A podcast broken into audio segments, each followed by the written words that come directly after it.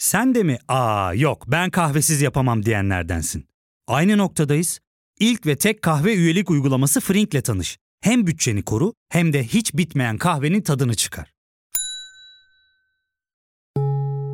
Yakınlarından terapinin onlara ne kadar iyi geldiğini dinlesen de kendin için bir şeylere başlamak zor geliyor olabilir. Ya da sevdiklerine yardım etmeye istekliyken kendi ihtiyaçlarını görebilmek.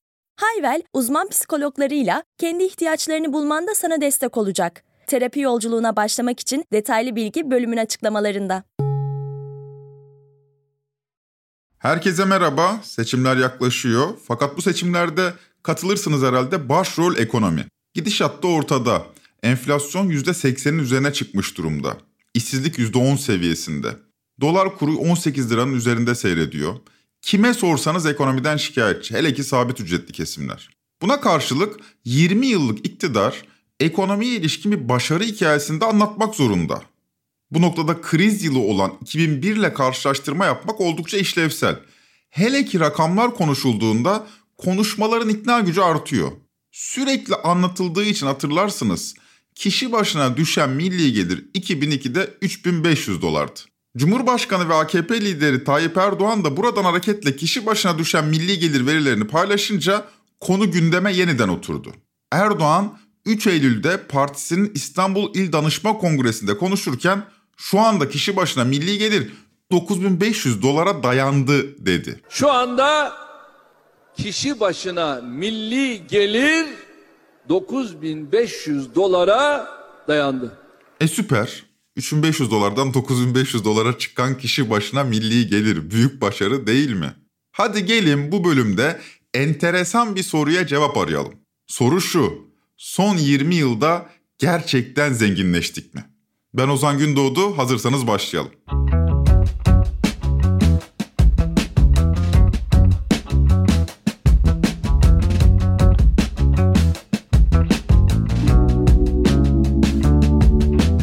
Tayyip Erdoğan'ın ekonomi konusunda en değer verdiği veri büyüme verileri. Çalışma koşulları, bölgesel ve kişisel gelir dağılımı, enflasyon, döviz kurları, işsiz sayısı vesaire vesaire. Erdoğan'ın bu konular pek hoşuna giden veriler değil. Erdoğan için önemli olan ekonomik büyüme. Ekonomik başarı deyince Erdoğan'ın aklına bu geliyor. Açıkçası kulağa da hoş geliyor. Güçlü ve büyük bir Türkiye sloganını da besliyor. Da ne demek bu büyüme? Çok kabaca bir ülkenin ürettiği mal ve hizmet miktarındaki artış olarak açıklanabilir bu ekonomik büyüme. E nasıl hesaplayacağız bunu? 4 elma üretirken 5 elma üretmeye başlamışsam %25 büyümüşümdür. Fakat koskoca ülkede yüz binlerce çeşit mal ve hizmet üretiliyor.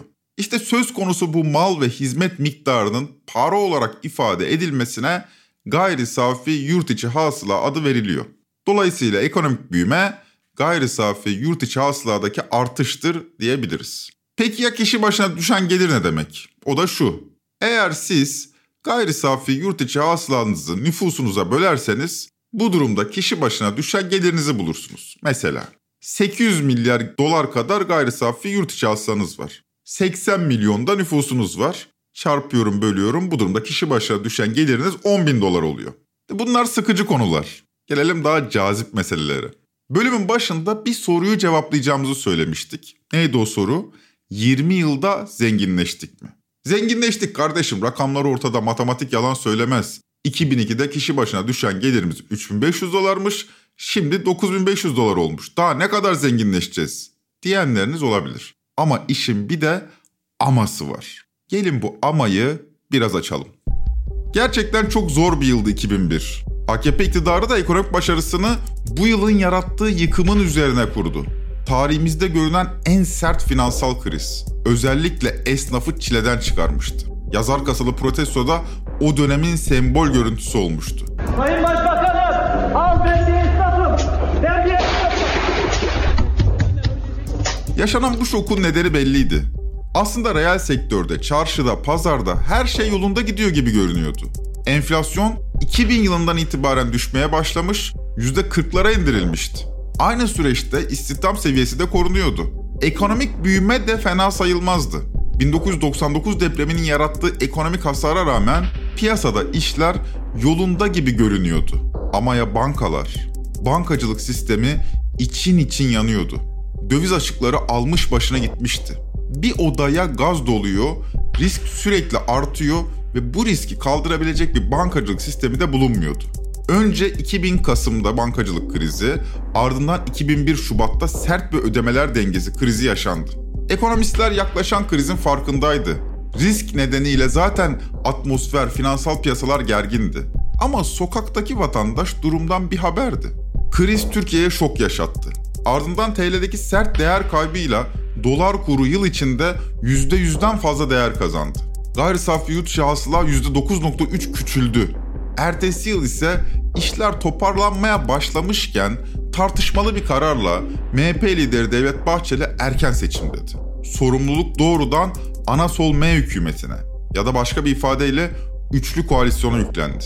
İşte o yıl yani 2002'de kişi başına düşen milli gelir tam rakam vermek gerekirse 3688 dolardı.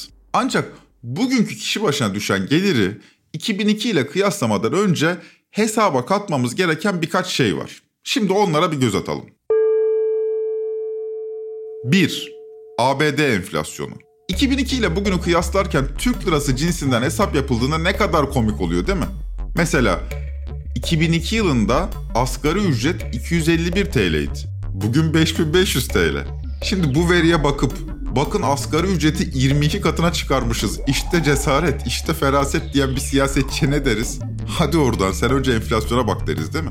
Bu nedenle karşılaştırma yaparken Amerikan dolarını kullanıyoruz. ABD enflasyonunu ise oransal olarak küçük olduğu için hesaba dahil etmiyoruz. İyi de 20 koca yıl birikimli düşünün. Her yıl bir önceki yıldan %3-5 daha fazla yükselen fiyatlar.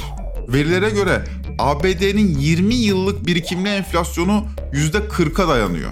Başka bir ifadeyle 2002'deki 3500 doların alım gücü bugün 4900 dolar. Bu 4900 doları bir kenara koyalım. 2. Milli gelir revizyonları. Doğru hesaba ulaşabilmek için önce hesaplarımızı enflasyondan arındırmalıyız. Bu nedenle hesaba ABD enflasyonu dahil ederek başladık. Şimdi geldik daha teknik meseleye. Son 20 yıl içinde gayri safi yurt içi hasılayı hesaplarken iki kez revizyona gidildi. Yani hesabın yöntemi değiştirildi. Birisi 2006 yılında, diğeri 2015 yılında yapılan revizyonlarla gayri safi yurt içi hasıla verisi yukarı yönlü güncellendi. Yani bir kalem oynatmayla. Gayri safi yurt içi hasıla hesap yöntemine göre 2006'da gelirimiz 402.7 milyar dolardı. TÜİK'in yeni bir hesap yöntemine geçişiyle 2006'daki gelirimiz 127 milyar dolar artışla 530 milyar dolar olarak ilan edildi. Bir gecede %32 zenginleştik. Kişi başına düşen gelirimiz de o yıl 5500 dolardan 7500 dolara yükseldi. Kıyak iş. İkinci revizyon da 2015'te yapıldı. O yıl 717.9 milyar dolar olan gayri safi yurt içi hasılamız yine bir hesap değişimiyle bu sefer 859.8 milyar dolar olarak açıklandı. Kişi başına düşen gelir de bir kalem oyunu ile %20 daha artmış oldu. 2006'da %32, ilaveten 2015'te %20 daha. Kişi başına düşen gelir de kabaca %58'lik artış bu hesap revizyonlarıyla yaşandı.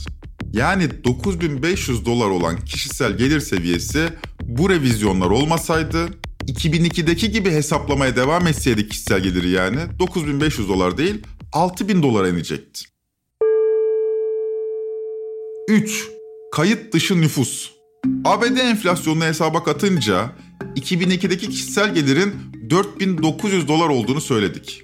Ayrıca gayri safi yurt hasıla 2002'deki gibi hesaplansaydı bugün 6000 dolar olacağını da söyledik. Yani başka hiçbir şey söylemesek 20 yılda kişisel gelirdeki artış oranı sadece %22,5. Öyle 3500'den 9500'e çıktı demek gerçeği yansıtmıyor. Ama bu hesapta bir yanlış daha var. Başta da söyledim. Gayri safi yurt içi hasılayı nüfusa böldüğünüzde kişi başına düşen geliri buluyorsunuz. İyi de nüfusu kaç kabul edelim?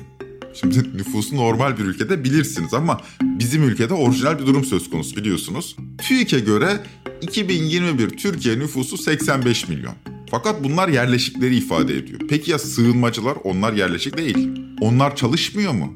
onlar bir ülkede gelir elde etmiyor mu? Onların ürettikleri gayri safi yurt hasıladan ayrı mı tutuluyor?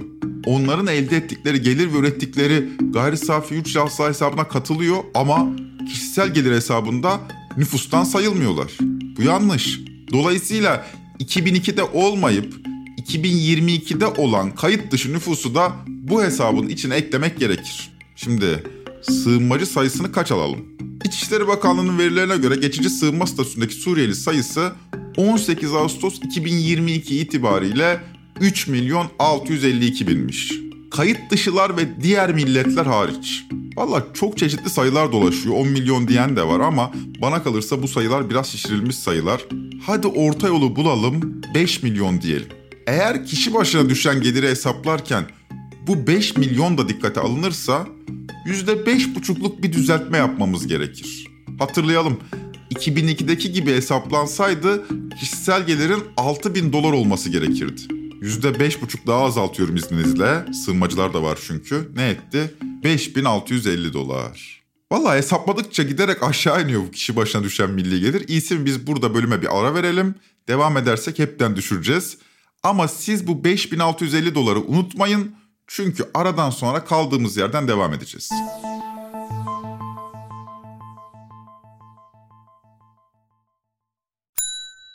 Ya fark ettin mi? Biz en çok kahveye para harcıyoruz. Yok abi, bundan sonra günde bir. Aa, sen Frink kullanmıyor musun? Nasıl yani? Yani kahvenden kısmına gerek yok. Frink'e üye olursan aylık sadece 1200 TL'ye istediğin çeşit kahveyi istediğin kadar içebilirsin. Günlük 40 TL'ye sınırsız kahve mi yani? Çok iyiymiş. Aynen. Hatta şu anda 200 TL'lik bir indirim kodu da var. E hadi hemen indirip üye ol da bu fırsatı kaçırma. Terapiye başlamak, içinden çıkamadığın döngüleri kırmak, bazı yanlış bulduğun kararlarını değiştirmek ve kendinle beraber daha huzurlu bir yaşam inşa etmek için atabileceğin en değerli adımlardan biri. Hayvel ile yoğun yaşam tempona uyum sağlayarak online terapi seanslarını takvimine göre ayarlayabilirsin. Bini aşkın uzmandan sana en uygun terapisti seçebilir, podb10 koduyla indirimden yararlanabilirsin. Detaylı bilgi açıklamalardaki bağlantıda. Şimdi kaldığımız yerden devam edelim. Hesaba dahil edilmeyen ama gerçeği eğip büken 3 değişkeni hesaba dahil ettik. Sonuç 2002'den 2020'ye kadar kişi başına düşen gelirimiz 3500 dolardan 9500 dolara çıkmadı. 4900 dolardan 5650 dolara çıktı. 20 yıl boyunca kişisel gelirdeki artış oranı %170 değil sadece %15. Bunu bulduk. Fakat durun. Bölümün başında 20 yılda kişisel gelir arttı mı diye sormadık. 20 yılda zenginleştik mi diye sorduk. Zenginleşmeyi nasıl tanımadığınıza göre cevap değişecektir. Dolayısıyla bu zamana kadar matematiğin nesnelliğinden faydalanmıştık ama bundan sonra biraz öznel yorumlar yapmak zorundayız. O halde izninizle biraz yüksek kanaatlerimi sunayım size. Türkiye 1980'lerden bu yana dünya ekonomisine entegre bir pozisyonda. 1989'da sermaye hareketlerini tümüyle serbest bırakmış bir ülke. Artık milli gelirin üçte birini dış ticaret oluşturuyor. Bu nedenle dünya konjonktürü Türkiye'nin büyümesinde 1980'lerden sonra giderek artan oranda önem kazanıyor. Bu nedenle kişi başına düşen gelirin dünya sıralamasındaki yerine de bakmak gerekiyor. Eğer dünyadaki sıralamamız yükselmişse 20 yıllık ekonomi yönetiminin başarı hanesine bu yazılabilir. O halde IMF'nin kişi başına düşen milli gelir verilerine ve dünya sıralamalarına göz atalım. Yıl 2000, Türkiye kişi başına gelirde 65. sırada. Yıl 2002, krizin ardından Türkiye kişi başına gelirde 78. sıraya düşüyor. Aradan yıllar geçiyor. Türkiye bu süre içinde 60'lardaki pozisyonunu koruyor. 2002 çok kötü ama tabii 2001 krizinden sonra olduğu için. 2000'li yıllar boyunca hiç 70'lere düşmüyor ama hiç 50'lere de çıkmıyor. Hep 60'lardayız. Ta ki 2018'e dek. O yıl sonunda yaşanan dolar şokunun etkisiyle kişi başına düşen gelirde 75.liğe geriliyoruz. 2020'ye geldiğimizde sıralamamız 78.liğe geriliyor. Peki ya 2022? Ölçüm tarihinde ilk kez 80'li sıralamalara düşmüş durumdayız. Kişi başına düşen gelirde 87. sıradayız. Hatırlatıyorum 2000'de 65. 2002'de 78. sıradaydık. Nereye, nerede Nereden nereye, nereden nereye Türkiye? Nereden nereye, nereden nereye geldi Türkiye? Bence bir ekonomi yönetiminin karnesini verirken, üstelik bu yönetim kişi başına düşen gelirde gelinen seviyeyle övünürken, dünya ekonomisine de bakmak gerekir. Bu benim iddiam. Katılmayabilirsiniz. Dediğim gibi bu kısım matematik kadar gerçek değil. Başka bir şey daha var. Bu kişisel gelir hesabı gelir dağılımı bozukluklarını hesaba katmıyor. Mesela bu 9500 doları herkese yazalım. Yani yeni doğan bir bebeğe de, çok ileri yaşlı birine de yıllık 9500 dolar gelir yazalım.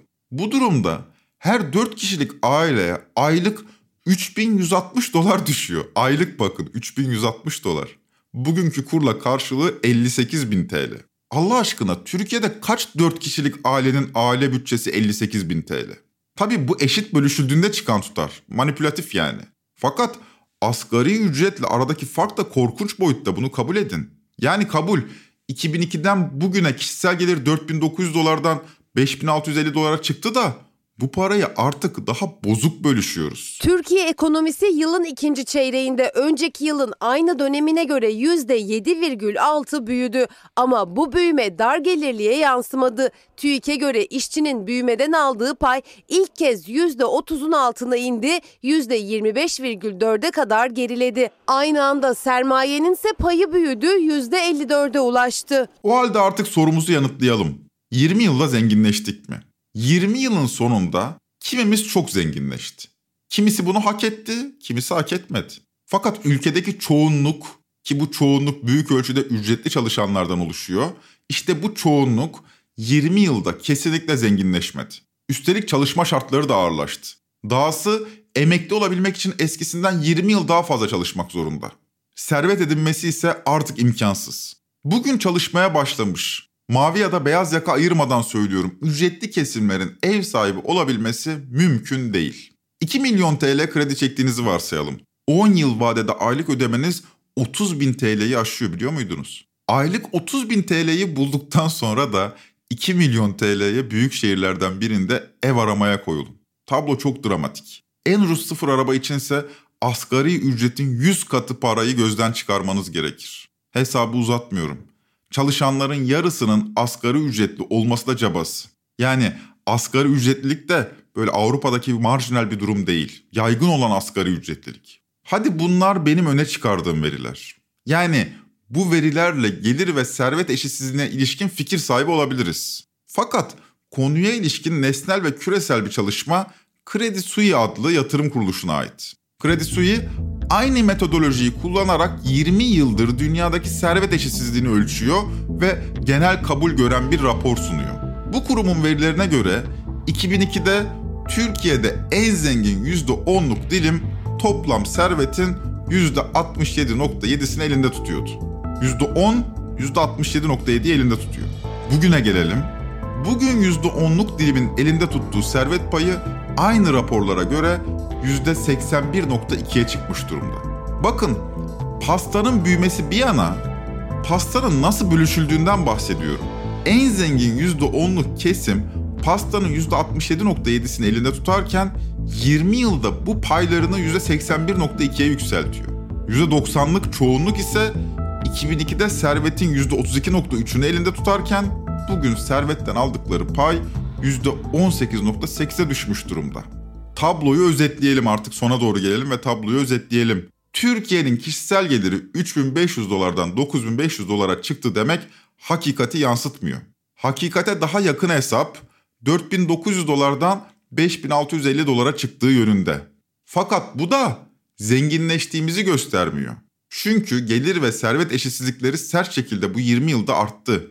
Yani küçük bir azınlık çok yüksek oranda zenginleşirken sabit ücretli çalışan kesimler bu yıllarda reel olarak yoksullaştı. Peki zenginleşme algımız ne durumda? Yine subjektif bir yorum yapayım. Bana kalırsa teknolojik gelişmeyi zenginleşme sayan bir bilinç düzeyimiz var. 20 yıl önce akıllı telefonlarımız, akıllı televizyonlarımız, internet imkanımız yoktu. Bu imkanlara ulaşmamız zenginleştiğimize ilişkin bir algı yaratıyor olabilir. Bir de tabii dünya çapında yaşanan teknolojik gelişmeyi Erdoğan biraz abartarak sunuyor. Sizin hayatınızda sadece mum vardı mum. Gaz lambası vardı gaz lambası. Biz ise bunu işte bu hale getirdik. Eskiden mumla aydınlanıyorduk. Şimdi elektrik var çok şükür. Sürekli ama sürekli ağır bir iktidar propagandasına maruz kalıyor zihnimiz. Yani 2002'ye göre daha yoksuluz diyenlerin sesi pek duyulmuyor. Tam tersi iktidar propagandası çok güçlü. Peki iktidarın kullandığı istatistikler. Adam veri sunuyor. Bir kişi derdini anlatırken verilerden beslenince koşulsuz şartsız doğru konuştuğunu zannediyoruz. Ama İngiltere'nin eski başbakanlarından Benjamin Disraeli'nin meşhur sözünü hatırlatalım. Üç tip yalan vardır diyor Benjamin Disraeli. Yalan, kuyruklu yalan ve istatistik. İstatistikleri geride bırakalım, hakikat bir tane. O da yoksul bir halk olduğumuz. Enerji faturaları hepimizi endişelendiriyorsa nasıl bir zenginleşmeden bahsedebiliriz? Fakat bu hafta sosyal medyada viral olan bir kayıtla sona gelelim. Biliyorsunuzdur 1 Eylül itibariyle konutlarda tüketilen elektrik ve doğal gaza %20 zam daha geldi. Böylece doğal gazda da bir yıllık artış %100'ün üzerine çıktı. Zamlardan sonra iktidara yakın bir trolün YouTube yayınında 2 yıl önce söyledikleri viral oldu. Özellikle Avrupa'nın e, gaz musluğu bizim elimizde olacak. Onun için aç hani derlerdi ya bir şey olduğu zaman açın pencereleri. Şimdi de biz şöyle söylüyoruz. Açın kombileri. Yaz ayı da olsa, havalar sıcak da olsa sonuna kadar yakın kombileri. Artık gaz patronuyuz arkadaşlar. A, Cenab-ı Hak Evet Karadeniz'de doğal gaz bulunduğunda böyle yayınlar yapılıyordu. Bugün de yıllar sonrasına dair böyle yayınlar yapılıyor. Arşiv unutmuyor ama. Diyelim ve bitirelim. Trend Ekonomi'yi Podbi Medya ile beraber hazırlıyoruz. Bir sonraki bölüme kadar zihninizin manipüle edilemediği günleriniz olsun. Hoşçakalın.